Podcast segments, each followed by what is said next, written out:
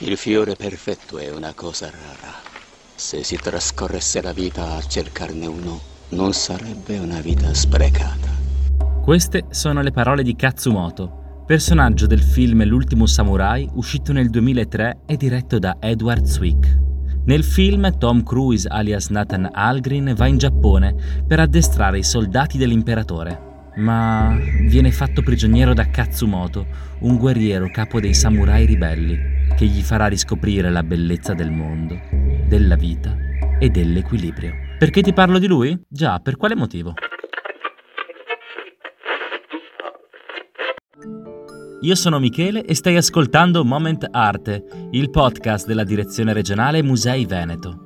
Ci troviamo a Venezia e visiteremo Capesaro, dove ha sede il Museo d'Arte Orientale e la sua immensa collezione di opere portate dall'Asia più estrema fino a qui. Partiamo!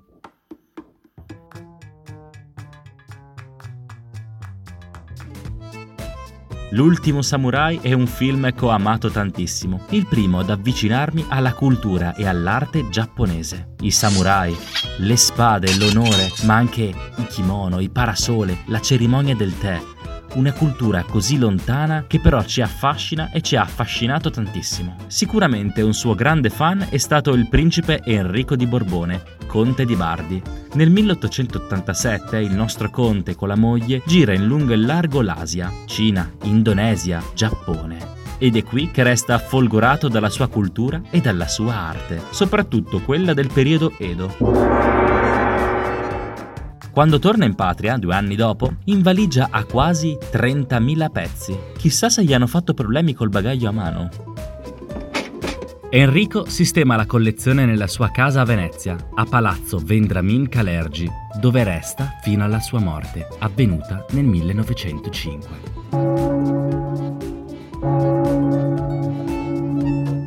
A quel punto la vedova vende la collezione a una ditta austriaca, la Trao, che tenta di venderla allo Stato italiano, ma chiede troppo.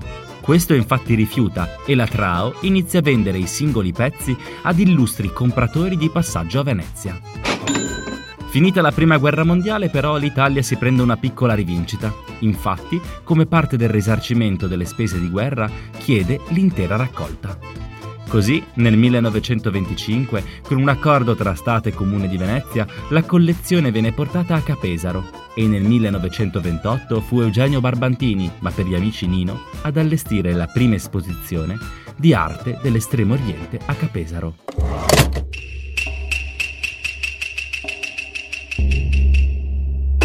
Ma facciamo un po' di ordine su questo periodo in Giappone. Il periodo Edo va dal 1600 alla seconda metà del 1800. Segue a un'era di forti scontri interni tra i vari feudatari, supportati dai loro samurai. I grandi guerrieri giapponesi che hanno ispirato tanti film sulle arti marziali e sui leggendari combattimenti con la spada.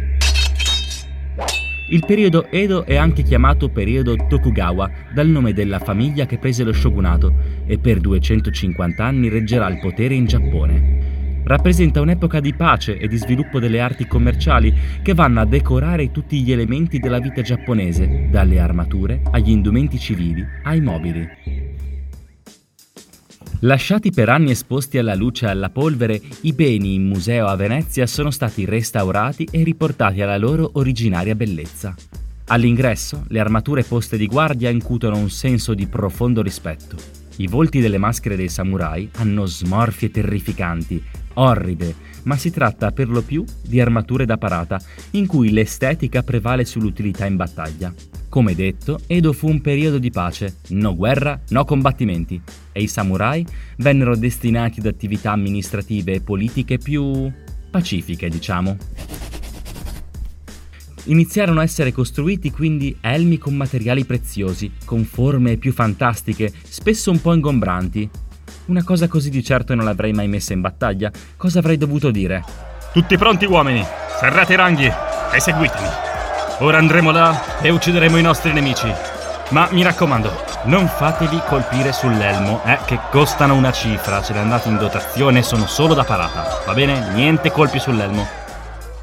E così sono anche le rarissime selle con staffe firmate, le spade finamente decorate e le numerosissime armi per non parlare dei cappelli da parata, decorati in madreperla o in lacca dorata oppure nera, con rifiniture in oro. Oggi diremo una sciccheria, i giapponesi non badavano a spese. Già, non badavano a spese, e tanti sono anche gli esempi di arte decorativa, come i preziosi paravento dorati e dipinti, ora esposti per periodi brevi per motivi di conservazione oppure una rara portantina per dama della fine del XVIII secolo, una vera e propria limousine, laccata di nero e decorata con i sayagata, dei motivi geometrici alternati con i fiori di Paolonia. Era portata a spalla, con i loghi della famiglia in bella vista cromati d'oro che Gucci, ciao, spostati. L'interno è agghindato con motivi allegorici colorati come le gru, simbolo di fedeltà, accompagnate dalla tartaruga dalla coda lunga, che è simbolo di longevità. E tu saresti in grado di trovare tra tutte queste opere il fiore perfetto di cui parla Katsumoto? Se puoi provarci, non ti resta che immergerti nelle trame dei paravento, tra i disegni, i simboli, le lame e le armature di un'epoca lontana nel tempo e nello spazio, che oggi ti accoglie comodamente nelle sue memorie.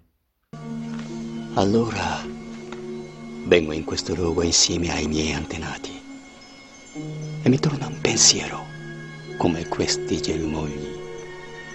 Stiamo tutti morendo. Riconoscere la vita in ogni respiro, in ogni tazza di tè, in ogni vita che togliamo.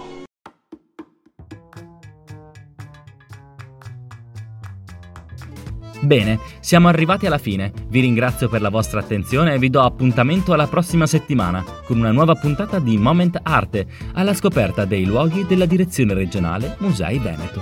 Grazie e buona giornata.